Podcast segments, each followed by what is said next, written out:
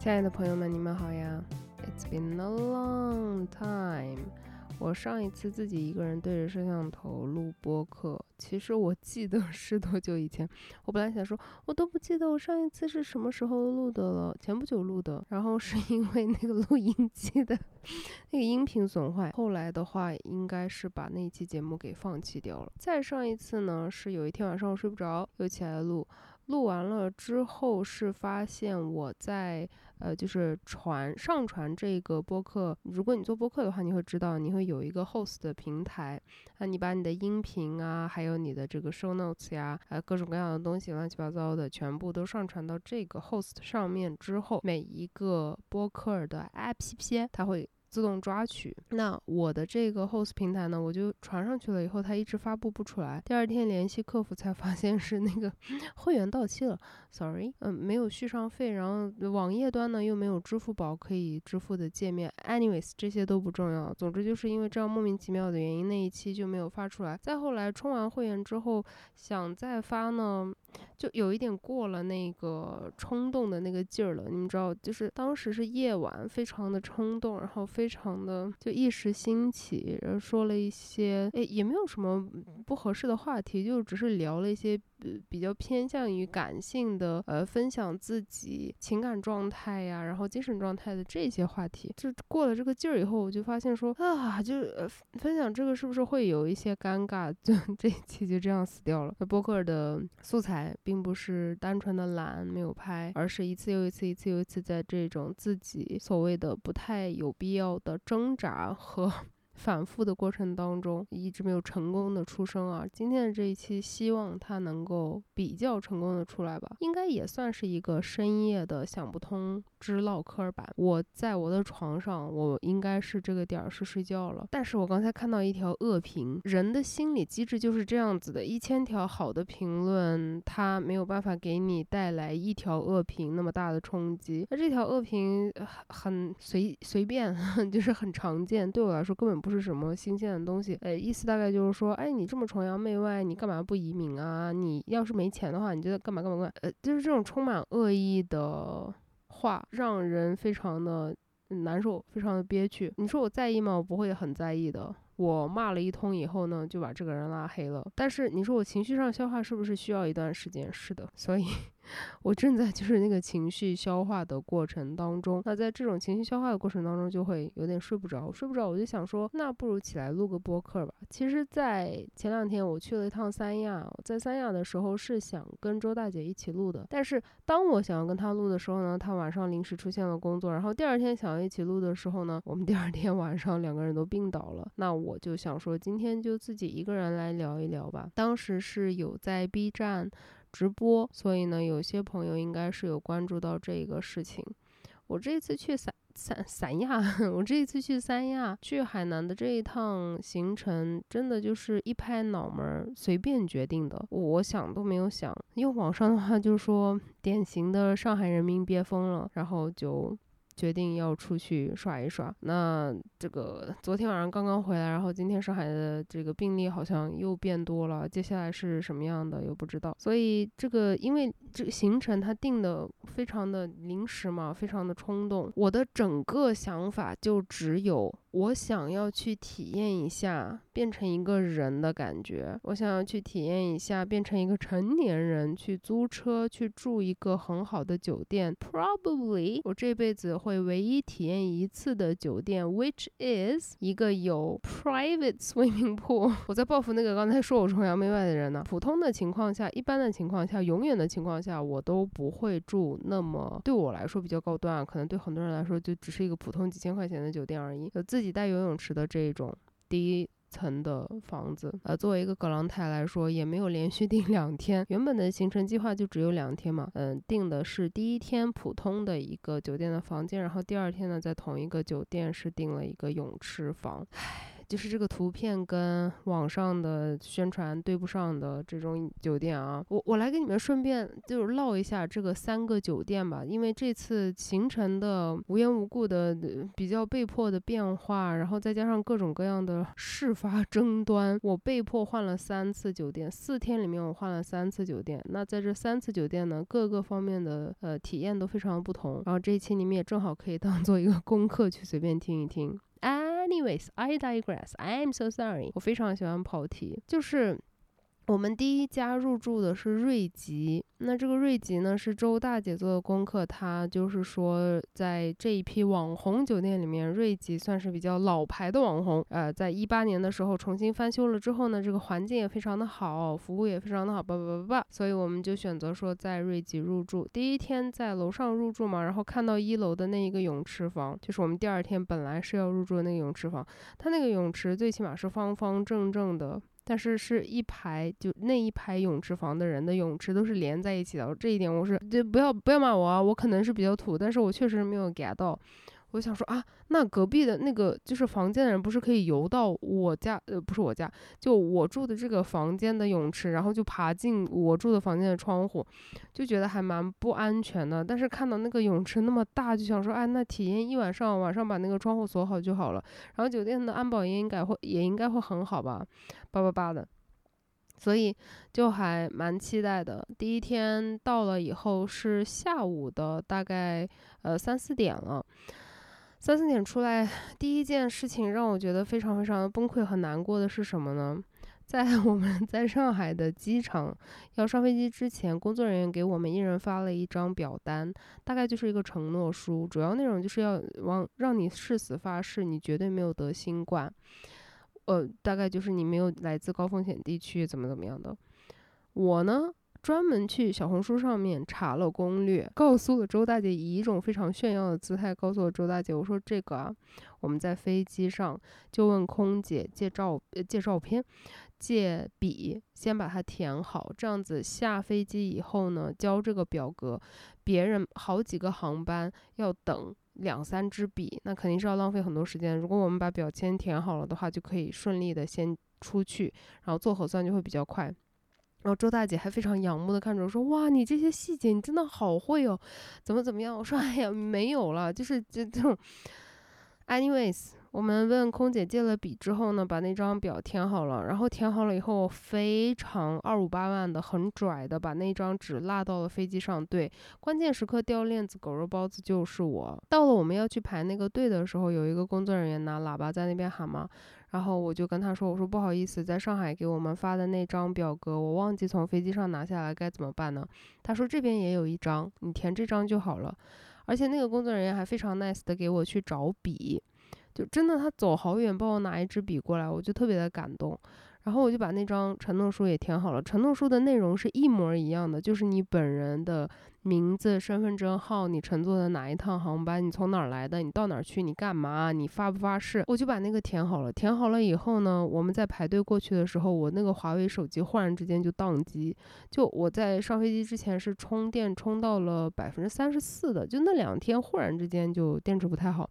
然后那一瞬间下飞机还是百分之三十四，然后就做这些事情的时候就百分之三、百分之二，然后眼看着给那个工作人员看绿码，他有两个这种所谓的要过的关，那第一个关正在过的时候手机就没电了，然后我们在等第二个关的排队的时候呢，我就是到处在墙上找插座，在插着我的手机，想着待会儿看绿码的时候最起码能过，再之后。我们到了第二关的那个工作人员审查的地方，我把我在三亚机场前面的工作人员给我递来的那张纸填表填上去了以后，第二个工作人员看了一张看了一下那个表，就问我说：“另外那个嘞？”然后我说：“啊，那个不好意思，我忘到飞机上了。但是这个刚才那个人跟我说填这个也可以，我就把这个填好了。”然后当时他说的是哪个区的，但是我当下真的是没有听懂。我是后来在车上就是仔细反省，说刚才那人到底讲的是什么，我才反省过来，说他说是哪个区的，但是他讲的听起来就是哪些哪些，然后我就他第一次我没有听懂，然后他又说了第二次，然后我说嗯不好意思我没有听懂，然后他说哪些。然后我说啊。是是什么什么东西？什么什么哪一个什么？他就立刻就给我发了一张黄色的卡片。在三亚呢，现在这个政策变了没有？我不知道。但是我们到达的时候，他的政策是有一张绿色的卡片，有一张黄色的卡片，有一张红色的卡片。如果你发到的是绿色的卡片，你出了机场做了核酸，你就该干嘛干嘛去，你该是玩什么玩什么去，没有人再管你了。你在离开三亚的时候，按照你自己要去的地方的政策做核酸就 OK。如果拿到黄色的那个卡片呢，你就需要进行三天两检的这个政策。如果你拿到红色的那个卡片呢，你就需要去居家隔离。他就给我发了黄色的卡片，我整个人就慌了，因为我不知道为什么，呃，就因为就那张纸的话，我我觉得完全不 make sense，因为两张纸上面的承诺内容我填的是一模一样的。如果说你只是需要一份承诺书的话，为什么那个在在三亚发的那张就不认了呢？后来我又开始反省，说是不是因为我没有说出来是哪个区的？可是我问周大姐，周大姐说根本也没问他是哪个区的，就只是把承诺书拿过来看了一下。就这样，我莫名其妙拿拿到了黄色的卡片。然后，因为呢，我觉得这个整个旅客的人数是属于一个 overload 的状态，就是有一点过载了。呃，就是对于当地的机场的地勤的工作人员来说，工作量是负荷的，超负荷的。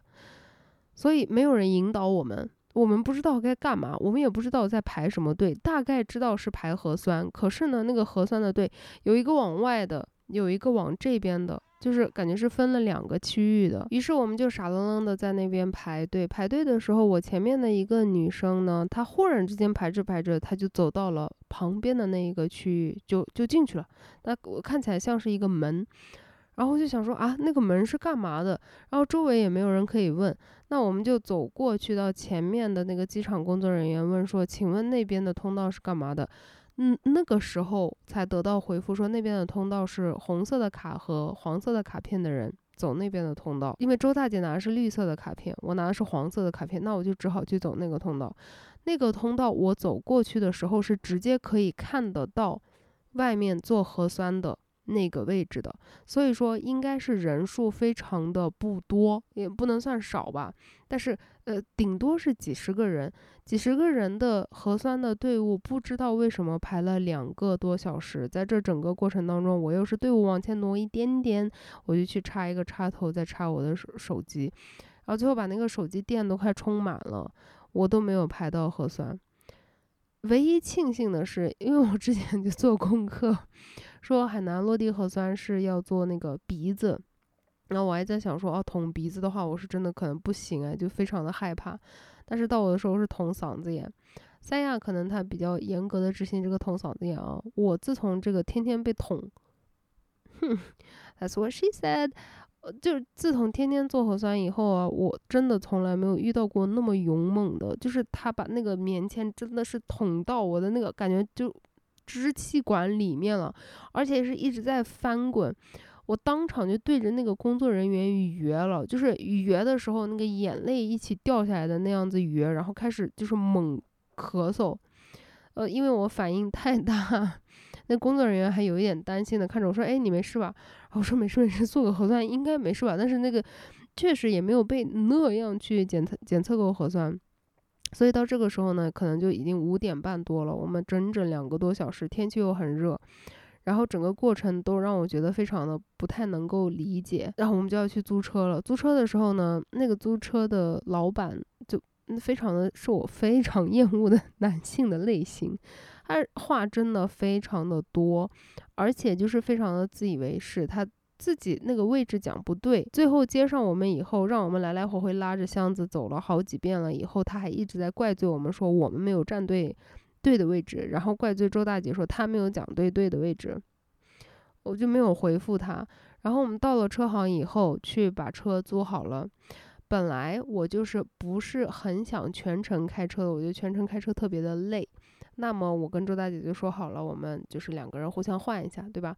然后这个伟大的周大姐她就忘了带驾照，然后在电子申请就是这种申领电子驾照的时候呢，她又有一个什么码，我没有申领过，我不知道啊。我是那种老年人，就是拿着那个 actual 纸质的驾照的那种老年人。然后他说他电子驾驾照他也申请不到，所以我车就只能我一个人开。我们开车，然后一开起来就觉得哇，好快乐，就是那种海滩的路，呃，就是叫什么环海公路啊，不是海滩的路，两边都是椰子树，然后就可以看到海景，然后那个因为租车嘛，就可以放自己 喜欢的音乐。那租车，然后我又是人生第一次租车，以前从来没有租过车，然后就觉得说哇，做了一件非常非常。就是很成年人的事情，就感觉自己一下就非常的大人，非常的负责，然后非常的厉害，非常的成年。然后整个心情就变好了，再加上我个人是非常非常喜欢开车这件事情的，所以当下就非常的 enjoy。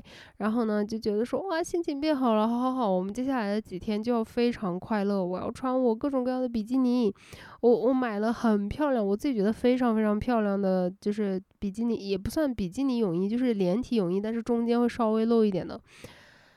就非常的期待，然后开车的路上，我们就临时决定说，要不就先去吃饭吧。我们就找了一个东荣美食广场的叫椰小鸡那一家店去吃椰子鸡。我个我真的非常喜欢椰子鸡，啊，那顿椰子鸡也非常非常的好吃。我们点餐的量也刚刚好，所以这一路就非常的顺畅。吃完饭到了酒店，把车停好了以后，就觉得说，哇。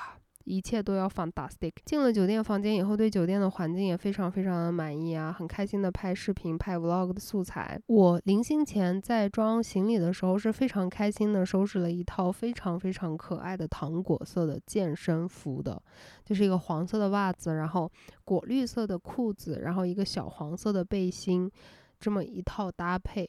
因为我最近就是还挺享受做运动给我带来的这种实质性的快乐的感觉，而不是带有什么目的性，想要去变瘦，想要去怎么样，而是它这个过程的本身就让我觉得比较快乐。所以我不想因为出去两天就把这个完全停了。我想着这个酒店比较好嘛，我们第一天住的瑞吉是五星级，三天应该都是五星级，所以它的健身房应该也是蛮好的。然后我就非常开心、非常快乐的跟周大姐两个人，我们去了健身房。周大姐还踩了一会儿椭圆机，然后呢，我就是浅浅的练了一个肩膀。然后当时还直播了，在健身房里面跟大家聊的也很开心。然后我们就想说，那就收拾收拾睡觉吧，明天开始美好的一天。然后晚上十一点半多的时候，因为我那个华为手机不是那个电量忽然坏掉，就没办法，我必须得有一个好用的手机嘛。我就把手机换回我之前的那个老的 iPhone，那这个时候需要一个什么呢？就是需要一个可以把它的 SIM 卡捅出来的那个工具的东西。那我们从健身房出来了以后，到大堂就跟这个管家说，可不可以借我们这样子的一个工具？他说，其实那个订书钉的那个钉子是可以刚刚好的。他说，我去给你们拿。就在我们等待的时候，有大概三四个。装扮也很像前面的那个新闻，就我连这两个字我都不敢讲，因为我不知道审核会不会不过，然后导致我这一期节目下架。就前面的那个社会新闻里面的打人的那样子的人的扮相，就长相也几乎是差不多那个路数的，就是猪头猪头三嘛，打扮也是那样子的，嗯，路线的，然后看起来的样子也是那样子路线，然后大概三四个或者是四五个男人同行。我跟周大姐两个人站到大厅，因为我站到那个管家的那个台子前面，周大姐是在后面。那一行男人呢，就对我进行语言上的骚扰，就只是因为我穿着吊小吊带和瑜伽裤。二零二二年了，我穿着瑜伽裤，在一个五星级的酒店，被一个猪头三看起来像混社会的一个很。可怕的人骚扰，而且是很大声的，是巨大的声音，冲着我喊叫。然后我跟周大姐是真的是吓到惊魂失魄。那个那种时候看着那样扮相的人，然后周围很空，基本上没有人，只有那里面半入住的有一个工作人员。所以那种情况下，我觉得所有的女生第一个反应都是那个新闻，然后害怕。所以我当时没有敢跟他们去正面的刚，任何人，我劝你们不要去这样子去。我我真的不知道该怎么去就快速的把这个重点说出来。就是这期节目，我觉得我想了这么久录不出来，也是这一个原因吧。所以今天希望你们能够多担待一下。我一直都觉得说，我很难把这整个我自己的一个心路历程，我自己的一个感受，快一点去讲到重点上面，然后明确的表达，然后总结分析出来，因为我就是一个很纠结，然后很抗拒的一个状态。所以我当时为了我自己的人身安全着想呢，酒店不是有那种大柱子嘛？我就躲在柱子后面躲起来了。周大姐也是非常惊恐并且厌恶的看着他们那一行人，但是她也不敢跟他们抵抗或者是讲话。然后这一个男的要骚扰我的这个男的还要往前走，就是往我身上扑，他旁边那一个人把他拦住了。然后他们一行人去坐电梯，我跟周大姐甚至连电梯都不敢坐。我们拿到了订书钉以后，等了很久。就是想确认他们已经走了，我们才去坐的电梯。回到房间以后，我无论如何都不再觉得安全，我整个心情就被毁得一塌糊涂。我把那个大的沙发椅全部都堆到了门口，然后开始给呃这个经理，就是前台的经理打电话，反映这个事情，就说。几点几点？监控下在哪一个位置？你可以去看发生了这样的事情。他们的外貌大概是怎么样的？我的外貌是怎么样的？我穿的是什么颜色的衣服？你你需要给我一个说法吧，不然的话，我我觉得我住在你们酒店非常的不安全。当天晚上受理这件事情的呢是一个男经理，我在跟他通话的时候开着直播，所以很多朋友都听到，很多朋友都跟我一起在生气。他真的每一句话都没有说到点子上，然后没有一句话是想要解决问题的一个态度，而且而且最可怕的就是，他一直在问我说：“哦，这些人他们喝酒了吗？”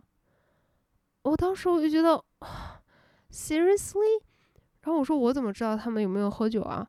然后他说：“那你有没有闻到酒味？”我说：“你们大堂香水喷喷的还蛮凶的，我闻不到酒味。”就。我觉得我已经真的是极极力的，非常的克制，非常的礼貌，没有去把话说的更难听一点。就跟喝酒有什么关系？他们喝酒以后会这样子去骚扰一个比他权力更大的领导吗？他们喝完酒会酒以后会去骚扰一个，如果说我是一个肥头大耳的两百斤的这样很社会的一个大哥，哎，看起来也是蛮社会的。这种大哥，他敢那样跟我讲话吗？如果我旁边带着十几个小弟，他敢那样跟我讲话吗？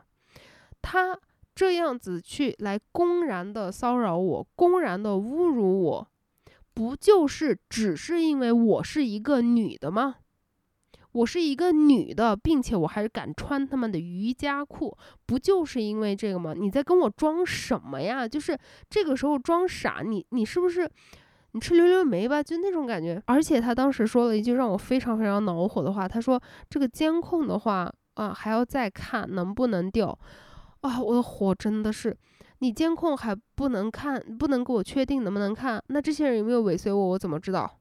这些人到底是谁？你怎么确认？你在就讲什么啊？在之后晚一些的时候呢，换了一个女值班经理，爱女发言啊。换了这个女经理之后。才让我觉得说心里稍微有一些舒适。这个女经理给我回馈打电话的时候，女经理就说：“我们第一时间按照你的要求，我们去查了监控。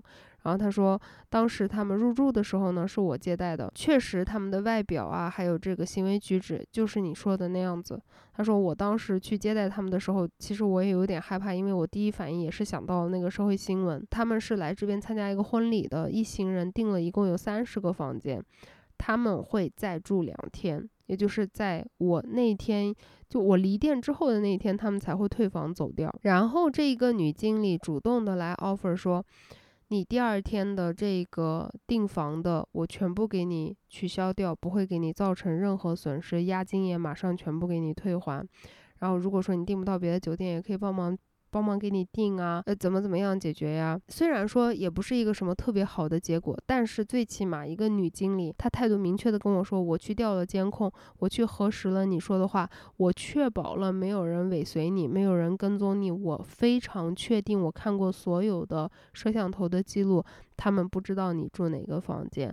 第二，他主动给我提出来让我退掉房间。他说，虽然我希望你能够在这入住，但是我能够理解你的心情。如果说他们参加婚礼他不走，我也不希望你因为这些男的你就觉得说你不能离开你的房间，你觉得不够安全。虽然我可以给你保证，我们的安保一定一定会就是加倍的保护你，让你一定要安全。但是我可以理解你的心情，我不想把你的旅程给你毁了。第三个，他再来给我提出说，需不需要再额外的给我做一些什么道歉呀？怎么怎么样？就条理很清楚，然后最起码他是站在我的角度上在为我解决问题。相比之下，前一天晚上的那个男经理，他就在问一些那种屁话，有的没的，说，呃，他们喝酒了没？哦，他还说了一句更精彩的，他说，我们到时候会找那个派出所的人去警告一下他们。我说，大哥大。你能不能确认，就是说，你当你们在这个摄像头确认到是这些人之后，你报警了以后，派出所的人来是可以直接驱逐他们出店的。他们可以被驱逐出三亚吗？如果不能的话，我是唯一一个他们这样子骚扰过的人的话，也许都不是唯一。Whatever the fuck。但是如果时间线上这么一对的话，他一对就知道是我了。那我你就不是更加的把我弄成了一个他们本来可能都想要放我一马的这种状态下，他就就更要来攻击我了吗？你我说你这不是害我吗？然后后来他就说哦，那不是不是不会这样处理。那个女经理，我当时跟女经理说，我说这个前面那个经理这样跟我讲，你说这这是人话吗？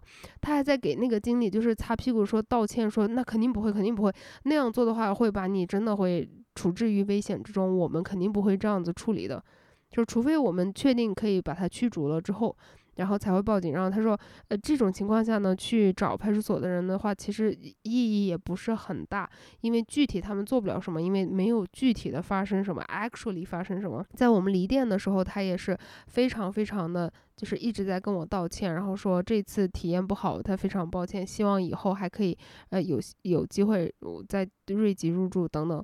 然后这个退房时间也从下午两点给我延延续到四点，就是在他的能力范围所及之内吧，呃，做了一些补偿的这一种措施，然后把我们送到停车场之类的，哎来白来的。然后就是心情在这边彻底的毁掉。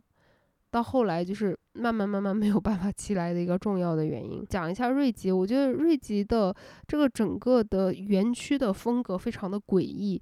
就是晚上的时候，亚龙湾的酒店是为什么不开灯呢？就真的非常非常的黑。我就是晚上大概十点多，我想去找那个健身房的时候，那健身房是要从酒店的房间下来，然后在外面走非常非常非常长的一段路，然后才能找到一个非常。幽闭的一个小门，然后再进去，然后出来的话也是要走非常远的路才能到大堂的。这中间的路上都没有人，也没有灯，到处都是水。你们把这几个要素放在一起，除了恐怖还有什么啊？我跟周大姐两个人当时走在那个酒店里面，真真的要吓疯了，就感觉说，别说晚上去海滩上去吹海风，晚上连下楼出一个大堂根本都不敢，就觉得非常的恐怖。就那个瑞吉的整个就是酒店的 layout，我不知道是不是我自己的个人的选择原因，还是说，呃，这种所谓的五星级酒店我我没怎么住过，所以我不理解那个酒店的格局，我真的是完完完全全的无法理解，真的完全无法理解。你只要离开了客房，你要去任何地方都非常的阴森，非常的恐怖，非常非常的黑，非常非常非常的远。故事就来到了下一个，下一个呢？功课是我做的，美高梅。我在小红书上看了很多笔记，我自认为啊是不会踩雷，我们就定了美高梅的这个泳池的房间，因为我真的很想体验一次。这一次出门临时去一趟三亚两两天，我觉得是真的很贵的。这个钱呢，完全就是出于报复性消费，就觉得说我我就想体验这么一次，就 let me be。所以在美高梅就订了一天的泳池房间。我们在 check in 的时候就有一点傻掉，因为那个美高梅的泳池房间入住啊，它那个泳池就只有这么窄一点，它是很窄，然后再出来一点点，可是出来一点点的那个 范围也很窄，而且呢，跟瑞吉的一样，瑞吉最起码它是方方正正的一个大泳池，然后是一一个连排的，跟其他的房间是互通的，对不对？美高梅的那个是。这么窄，然后这么短的距离。再跟一大串的这个一楼的所有的房间都是互通的。周大姐非常贴心的买了一个那种浮牌，一个独角兽的浮牌。我们两个费了好大的劲在房间里面把那个浮牌吹起来了之后，放到水上才发现，那个风稍微一吹，那个浮牌就会吹到那个路牙子边儿上。他在一楼的这种泳池的房间做的也是格局非常的奇怪，你的泳池边儿。是正对着客房的，就是大厅的一个出口的，就是路人进进出出都是会路过你的那个泳池的边。第一，让人觉得非常的尴尬，非常的难受，因为那些男性的路人会真的盯着你穿泳衣的裤裆的地方。我坐在那个浮牌上面嘛，就会盯着这样看，就让人觉得 Oh my God，就。你把眼睛挪开，就天呐，救命！就是真的是救命，一直救命。虽然我现在是完全放弃了自证情节，我我不想再去自我证明任何问题，但是周大姐非常强调的说了一句，她说我已经穿的已经是奶奶才会穿的那种泳衣了，为什么这些男人还要盯着我看？然后我再跟她说，我说这个根本不是我们穿什么样子。样式的泳衣的问题，这个问题根本就在于那些让我们极度不舒适和让我们觉得很不安全那些男性。OK，接二连三的猥琐男又来了。首先是隔壁的那个住户，他还带着两个小孩子的，哎，非常猥琐的站到那个水池里面，一直盯着我们俩。我本来是穿的我那个绿色的泳衣，非常开心，想让周大姐帮我拍照。然后那个男的盯得我们两个心里面都发毛。就好不容易，那个男的后来走了。OK，这个事情先翻篇。再后来，周大姐爬到浮牌上面，她也想拍一点照片嘛。然后我再开始给她拍照片的时候，另外一个男的，另外一家住户，他带着他儿子，你带着你的小孩儿啊，你带着你的小孩在游泳，然后他一直盯着我们看。周大姐被他盯的已经毛的不行了。他就说了一句：“怎么了呀？照照片很奇怪吗？你为什么要一直看我们呢？”然后我当时都就是，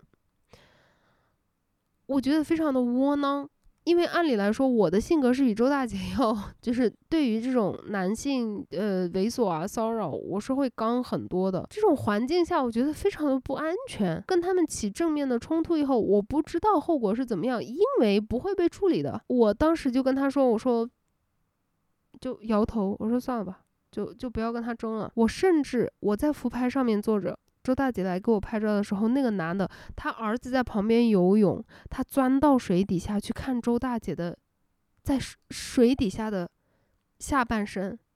我当时看着他，我真的，我我我都无语了。我我说周大姐往回走，往回走，往回走。他说怎么了？我说那个男的钻到水底下去看你，然后他就就我们两个全程都是那种。就这个世界到底怎么了？这些人到底怎么了？你小孩在旁边非常扫兴，照片没有拍太多，我已经整个人非常不舒适了。这让我同时很难过、很难受的一点是什么呢？我人生第一次，在我胖的时候，我没有产生那么强烈的攻击自己的那种心态和心情。我以前一直都觉得说比基尼呀，或者是性感泳衣呀，或者是漂亮的这种剪裁的泳衣，跟我是没有关系的，因为我没有那个身材，就是没有那个所谓的那么瘦的身材，可以不被勒出肉的。我这一次，我穿上那个，呃，把我的肚子的肉也露出来了呀，然后背上的这个肥肉也勒出来了呀，等等等等，这种完全不符合主流审美的那种泳衣，我穿上去，然后在镜子之前，我真的是人生第一次觉得说。其实也还蛮可爱的，就真的是觉得自己很可爱的。我穿上那个衣服，我觉得是很好看的，也许不符合别人的审美习惯，但是我觉得是很好看的。然后这个对我来说是非常珍贵的，这个是我活了三十五年来第一次，出自于自己内心的内核的对自己的认可感，这么美好，这么里程碑性的的一个时间，这样的一天。就被接二连三、接二连三、接二连三这样子让我们无语的、猥琐的盯着我看的男的，一次又一次、一次又一次的毁掉了。而且并不是说我盯回去他们就不会再看，破窗效应嘛，大家现在都知道了，女生越来越害怕了，女生越来越不敢去直接的正面的面对，或者是直接正面的去刚，直接的正面的找麻烦。我真的在三亚这几天经历的所有的男性都是这样子。我甚至在美高梅入住的时候，有一个穿姜黄色的衣服的，呃，红色的衣服的男生，反正就是要么红要么黄。他在这样子面对面走过去的时候，我当时是穿了一个啥呀？我可能穿了一个稍微有一点露胸的裙子，然后他就一直盯着我的这个胸口看。然后我当时因为在大厅里面人很多嘛，我就盯回去了。盯回去了以后，这个男的不但没有像以前那样，就是那种男的我很凶狠的盯回去以后，他们一般会会挪开眼神。他发现我盯我我在盯他之后，他反而更加凶神恶煞，就这样给我使眼色。真的，我跟你们说，他那个脸都是那种咋了？你想干嘛？你以为你能干嘛？我能杀了你，信不信？就是这种眼神，他的眼神透露出来的言语就是这样子。然后我确实是觉得说好可怕，真的好可怕。就是在入住的 时候，美高梅的体验非常非常的不好。就你到门口，他的那个就是呃，这这叫什么导台，就是那种服务员，他没有办法给你一个好的指引。哦我们问他就是停车停到哪，他半天也说不清楚。我们问他停车是否免费，他说停车需要登记。我们问他怎么登记，他说去前台登记。我们去前台说。哦，据说我们停车免费需要登记。前台说，哦，你要去门口那个礼宾处的那边去趴车的地方登记。那个房间赠送的香蕉船要去这边登记，房间赠送的 SPA 要去那边登记。就感觉好像是你入住一个酒店，他赠送你三个项目，然后你要去九十六个地方登记一百五十七次的那样子的登记。就整个呃服务过程就觉得说。是你是五星级酒店，还是说我必须要作为一个五星级的客人达到那个高标准的要求呢？花钱买服务到底是买了一个寂寞还是什么？而且美高梅真的非常的吵，非常的吵，它里面就像是五个广场和。十五个正在做促销的商场加起来的那一个音量，再加上极其高密度的游客人群和无数的尖叫的跑来跑去的小孩子，我们两个前台在入住的时候，周大姐脾气这么好的人，她已经全程垮脸到要跟那一个所有的工作人员要吵架的地步。就是体验感如此的不好，并且美高梅的那个停车场，我们不是白富美，我们也是第一次租车，我们不知道。那我我把车停好了以后，我们下车就傻发现傻眼，从那个停车场走到那个大厅的那一段路，行李箱根本就拉不动，所以就前面那个工作人员也没有跟我们说，呃，停车场那边行李拉过来会很不方便。那你们还是把这个车在门口，把这个行李箱先卸下来。你们先下来一个人，一个人过去停车，对吧？也没有这样的提示，我们俩拉那个行李箱拉到门口，差点拉个半死。在那个泳池房里面又是这样子的待遇，因为刚开始就觉得那个泳池房真的很烂，然后去看了一下别的泳池房，也就唯一一间别的泳泳池房也是非常非常的烂，就格局也很烂。然后他就说，那我们就免费给你升到一个超级海景房哦。然后我们就上去看了一下那个海景房，也没有很超级，也还没有那个一楼的房子好，所以就最后就是。所有的时间都花在了这种让人觉得无止无尽、非常痛苦并且非常没有意义的事情上面。那我整个的这个报复性消费，想要花钱 买快乐，想要花钱体验一个当人的感觉，就变成了一个反面的极致。然后甚至呢，周大姐一直在抱怨说这个房间不好，这个房间不值这么多钱，这个房间一直嘚嘚嘚嘚嘚，因为房间的费用是我出的。然后我被她说的呢，我非常的委屈，因为我感觉。好像是我做错了什么事一样，就我知道你是心疼我的钱，我知道你是为我好，但是你不要再一直这样子不停的抱怨，我真的很难受。我就跟他说，我说你现在把我说的很难受，你能不能不要再说了？然后他也很难受，他一下就委屈的哭了。就是你知道我们两个的那一个情绪，可能就是真的是压抑到了极点，就就被那些猥琐男骚扰的，要换酒店，换了酒店还换了个这么恶心的酒店。关键是网上的好评那么好的酒店，美高梅就这样告一段落了。我们就想说，那反正第二天走了无所谓。结果这个时候好巧不巧，又发生了一件什么样的事情呢？就是晚上的时候，我忽然之间凯文给我发消息说，我们小区被封了，要封两天啊。当时呢是呃这个能不能回来都不知道，到处也问不到，所以我根本不确定。如果说我我们这个小区封了的话，我进来他们能不能让我进来？如果不让我进来的话，我去住哪？我在上海反而住哪儿都更不方便。哎，想来想去跟凯文商量了一下，就说那我还是改签吧，改签到这个两天完了以后。他最起码到后面五天居家隔离观察的时候，我再回去，因为那个时候我最起码这个小区是开的，我可以回家嘛，所以就改签了。改签了之后，又开始在 花所有的力气，在找呃一家可以新入住的酒店。然后第三家酒店的那个九号度假酒店是在海棠湾的，这家是我找的。然后我说这家我们可以去试一下，因为网上说这家店的人真的很少。呃，就是算是网红里面非常不红的那一种。没想到九号度假酒店，我们真的第一次在四天的时间里面住到了一家各个方面我们都会觉得说舒适的酒店，就是一个五星级的酒店，服务人员态度非常的好，并且实质性的给我们一些引导，我们两个都觉得哇的这种程度。所以你们可想而知，前面两家的那个态度是有多么的不好，不好的这个。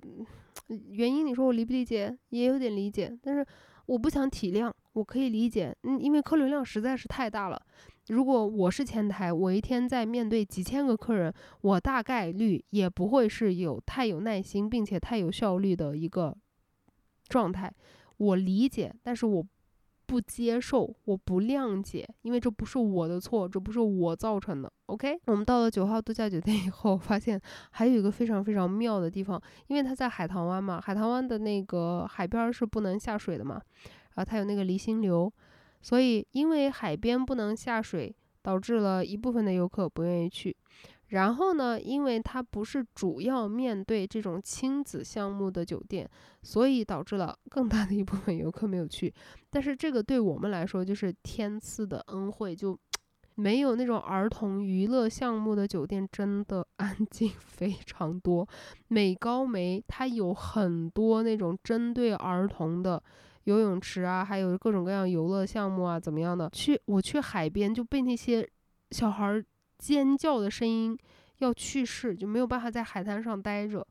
然后在美高梅吃早餐的过程当中，我需要两次停下来，对那些尖叫着在跑的小孩说：“不要再跑了，去你的座位上坐着，你这样会绊倒那些手上拿着吃的东西的人。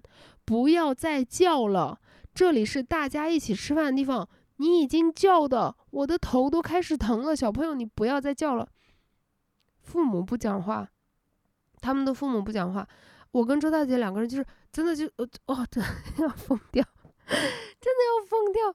就有几个有三四个小孩子用非常非常高的尖的声音在尖叫，然后呢，就是从吃饭的这一头那个那个桌子中间。赛跑跑到那边，我什么时候第一次开始管理那些小孩？我受不了呢。我本来是静静的，就是忍着。我说我吃完饭我走了就得了。结果这个时候有一个女生，她拿了早餐进来，她两个手都有东西，一杯一一一边手是有一杯咖啡之类的，一边手是有一个盘子。然后那些小孩赛跑的时候，差点把她撞倒。我到那儿我实在受不了了，然后我说小朋友不要再跑了，你们会把别人绊倒。你有没有看到？我一喊呢。瞬间鸦雀无声，然后第二次小朋友尖叫，就是我鸡蛋都被他给叫裂了。我又在那边喊，我说不要再喊了，就是去你的座位上坐着，不要再喊了。这是吃饭的地方，你实在想喊，你去游泳池里面喊，我也管不着你，对不对？我在这样喊的时候呢，又有一个小朋友路过，然后那个小朋友可能不明白我为什么这么凶，然后他还非常乖巧的问他妈妈说。哎呀，这个阿姨为什么这么凶呀？然后我我当时也就气笑了，我特别想跟她说，我说你你长大你就知道了。但就是美高梅从方方面面的那个体验太差，就是同志们给你们拔个雷，如果你们去三亚的话，不要去美高梅，淡季旺季都不要去了，真的就是服务也超烂，性价比超级低，超级超级超级低，然后整个景色也不是那么的像图片上面展示出来的那么好，呃，项目也不是像他们宣传的那么好。我们去的时候本来应该是淡季，但是因为这个上海的。居民把它炒成了旺季，是吧？然后小朋友真的非常非常的多，并且他们的工作人员完全不做任何的干涉、任何的管理、任何的引导，非常的荒唐。那个早餐现场你是要发着抖吃的，那哪有人住酒店那个吃早餐要在那种受极刑的那种状态里面吃啊？忘了说了，瑞吉第一天我们入住的不是瑞吉嘛，然后。第一天晚上被男的骚扰以后，第二天早上去瑞吉的早餐厅吃早餐。我在桌子上非常乖巧的等着位子，嗯，拿着周大姐的包。周大姐去拿吃的去了吗？然后又有了一个那个社会新闻那一种打扮的男士，他过来骚扰我，然后不停的跟我讲话。然后周大姐她本来是在那边在拿鸡蛋什么的。在拿饭，他看到那个男的又过来骚扰我，他马上就跑回来了，然后他就站在我旁边看那个男的，那个男的就走。我穿我我不想自证啊，我不想自证我穿了什么，我怎么样了，我干嘛了？我真的是觉得就说无语，就是无语。而且那个男的，他同行的还有很多。呃，小孩儿啊，然后女性啊，还有年纪大一点的，就感觉是一家人。然后这一家人的所有人都觉得他这种行为是 OK 的，是完全没有任何问题的。就 My God，My God！到了九号的这个度假酒店了以后呢，我们在门口趴车小哥非常热情的给我们解释啊，嗯，哪边有停车场，你们停到哪边是怎么样，停到哪边是怎么样，然后走过来的话距离有多远。我们去把停车场，呃，这个车停好了，车位非常的多，然后路也非常的平坦。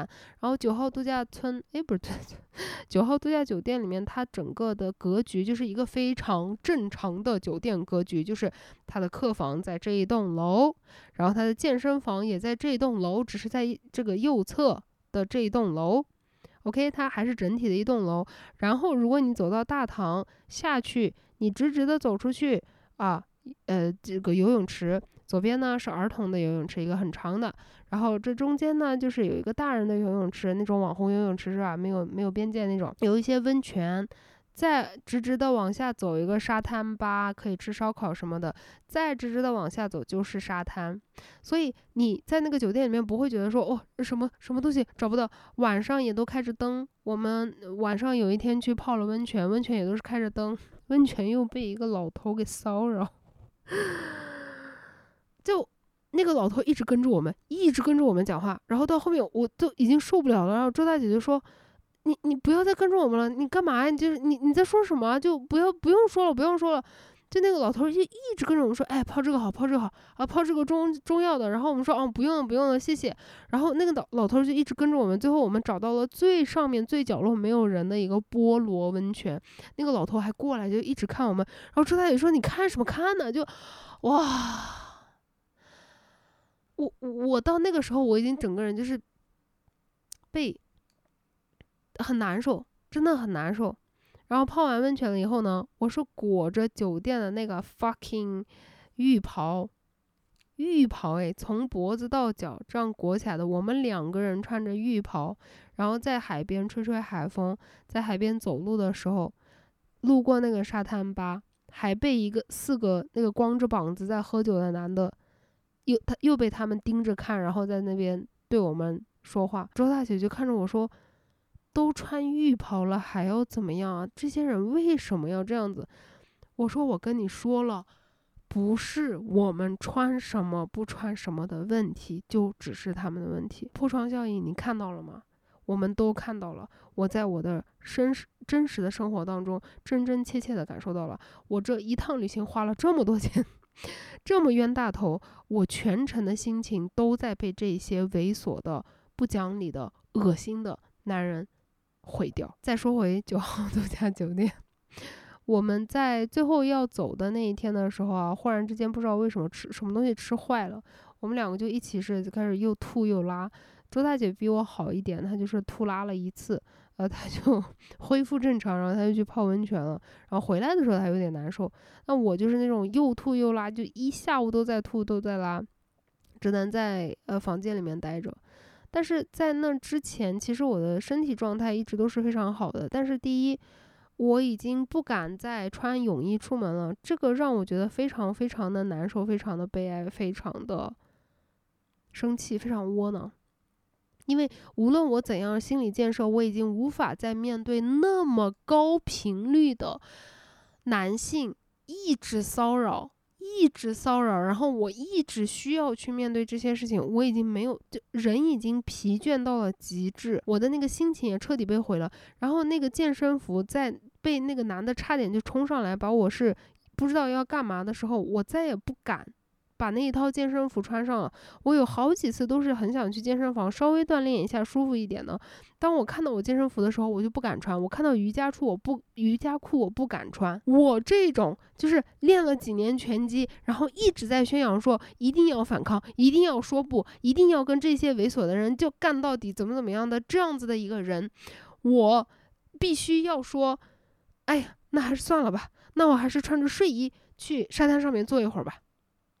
即使是我穿着睡衣，again，我必须要自证，但是我穿的是 fucking Minnie Mouse，我穿的是一个灰色的，我那个睡衣那个 T 恤上面是米奇老鼠，然后一个绿色的甩裤，就那，也还是有人盯着看，男的盯着看，男的盯着我，盯到我最后没有办法，得换两次座位。然后我最后一次座位，我换到了那个工作人员的旁边，然后那些男的才没有再过来盯着我要跟我讲话。我真的是，就是我后来在房间里面待着的时候，我就开始觉得非常的悲哀。就我穿任何衣服，我已经不愿意出去了。我感觉，呃，我从头到尾都是会让我。没有办法避免的去不停的经历这些骚扰，不停的经历这些让我非常非常非常非常非常不舒适的盯看。我往深里我也不敢说，展开说，我感觉说五年十年也说不完。这是一个太值得去深入的话题，还是绕回来讲一下九号度假酒店。九号度假酒店的那个海景房的海景是真的非常海景。就最后一天我。呃，很难受啊，就是肠胃炎，又吐又拉，整个人病死在床上的时候，我在床上奄奄一息这样躺着的时候，真的睁开眼睛就是很漂亮的海，所以那个生病也有觉得就是被安慰到一半以上，并且他那个房间在呃这些所谓的这一批五星级的网红酒店里面是最便宜的。就是性价比最高吧，也不能说最便宜，价格相比来的话是最低的，所以性价比是最高的。而且九号度假酒店的马路对面是有一个核酸检测点的。我们在前一天，因为我要三天两检，我们还是早上七点钟开车，然后找了很远的一个检测点。我们住在瑞吉的时候，找了一个很远的检测点，跑过到那边去，然后人家说不是七点开门，是九点开门，因为前一天晚上我们问的时候是七点开门，所以我们就又换了一个什么哈尔滨第二综合医院什么的，在那一个医院前面做核酸。呃，就各方面都不是很方便，但我觉得就九号度假的这一个酒店来说，如果说你有这个核酸的需求的话，就在酒店对面，而且是二十四小时的，你可以随时随地的去做一个核酸。然后呢，他们的工作人员是真的非常的积极，非常的负责的。美高美，我还想吐槽一个问题，美高美它酒店，因为我很喜欢喝冰的东西嘛。我到任何酒店的话，我第一个给客房打电话都是会讲说，请问可不可以给我送一桶冰过来？瑞吉的冰是非常 OK 的，美美高梅的冰他送来都已经是化掉的。就我们当时看到那桶冰，说哈。Are you serious？就是没有人要冰嘛，就是那个都是碎片冰，然后化开的那个东西，感觉也不是很干净。那九号度假酒店的话呢，它这个冰是又做到了一个极致，他直接拿了一个那个就是呃存放冰的那种小保温箱。给我们拿了一箱子那种冰，都不是，甚至不是拿冰桶送上来的，就是这种细节上面的服务的话，是九号度假酒店是完全更胜一筹，而且九号度假酒店非常的安静，你在房间里面绝对不会被外面的什么尖叫声吵到无法睡觉，然后出门的话也不会被飞来飞去的小朋友吓尿的这种情况，然后人流的话不会说变得特别特别高，让人觉得无法忍受。早饭的话，你稍微早一点去吃，或者稍微晚一点去吃。的话，人都是很少的，整个酒店的格局非常的正常。以外呢，是非非常非常非常非常的漂亮。就是我其实是不爱太拍太拍照片的一个人，可是我看到整个酒店的布局还有那个海滩，我都是没有忍住说周大姐这里可不可以给我拍一张？周大姐那边可不可以给我拍一张？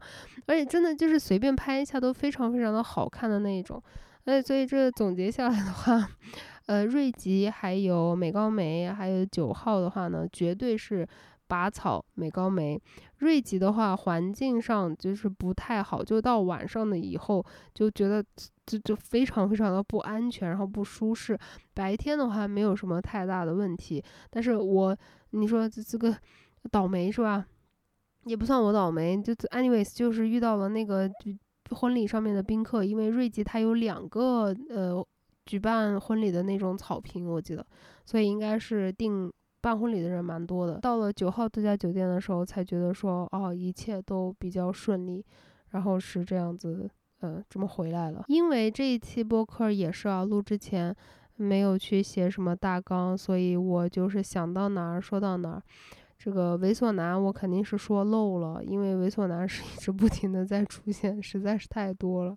我记得我们在美高梅的时候，我就只是穿了，嗯，又 again 不要再自证了，但是穿那个吊带的那个小花裙子，我们在电梯里面盯到周大姐 发火，就是我为什么一直说周大姐发火好像是一个很怎么样的一个标准？因为周大姐是非常钝感力非常强的一个人，她一般来说。就路上这种就是非常不舒适的钉啊什么的，一般都是我告诉他以后，他才会觉得说啊是这样吗？他他后知后觉他都不知道，不会发现那种。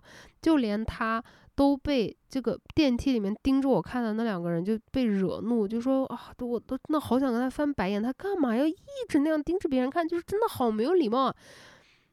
就全程都是这样子。所以这一趟旅旅程，你说好的东西有没有？肯定是有的，也很多。会不会让我产生说？我觉得我没有办法再去三亚或者是国内的这这些海边城市去妄想穿上我自己觉得漂亮、可爱、性感、好看的泳衣，在水里面开开心心的玩儿，美美的拍照，然后享受阳光，涂好防晒油，然后就躺在沙发椅上。Mind my own fucking business，看我自己的书，躺着晒上四五个小时，能够真的美黑一下，就是皮肤色号能升上一两个色号的度的这种日子，我会不会再想？我觉得现在的现阶段我是完全放弃的。就之后只要能旅游，我还是会出门，但不再会去选择这种海边，并且是我想要去。开开心心、自由自在的穿泳衣当辣妹，然后去享受生活、享受自我的这种，真的不会了。还是那句话，就是整个心态非常的窝囊。我现在也还是那种非常窝囊、非常难受的感觉，然后也不知道多久可以去把它消解的好一点。那最近梁老师是他自己家里面的事情特别特别多啊，所以今天这一期本来想约他拍呢，也没有约成。那后面跟他一起录节目的时候，可以 看一看这方面的话题有没有什么可以再展开聊一聊的。你们对于播客有什么想听的话题，也可以多多的留言告诉我。我呢觉得应该是这个心理状态调整到差不多是可以比较稳定的去录播课，然后做内容了。然后之前因为。呃，封禁的原因，然后我整个人的精神状态、身体状态是非常非常差的，所以没有办法去进行一个这种稳定输出的 这种工作。现在的话，觉得说有稍微好一点。嗯，希望这一期的内容，哎呀，不知道能不能陪得到你们，也也算是我自己纯粹的一个发泄向的 rant 吧。那剪辑我也肯定就是没有怎么剪辑就放出去了。唯一能够期盼的是，在这个酒店的选择上面给给到你们一丢丢的一个参考性的意见和帮助。那么，如果你们在自己的生活当中有遭遇过这样子接连 的猥琐男，然后因为这些。非常无语的状况，去毁掉了一整个旅程的心情的话，也希望你们在评论区跟我分享一下，呃，能够安慰 安慰我这受伤的心灵。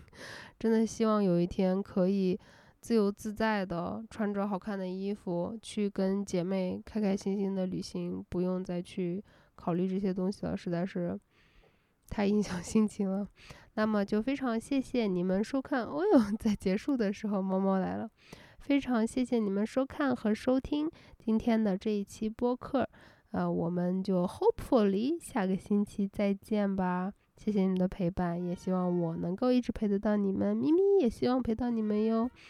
拜拜，我们下次再见。你说，拜拜，爱你们哟。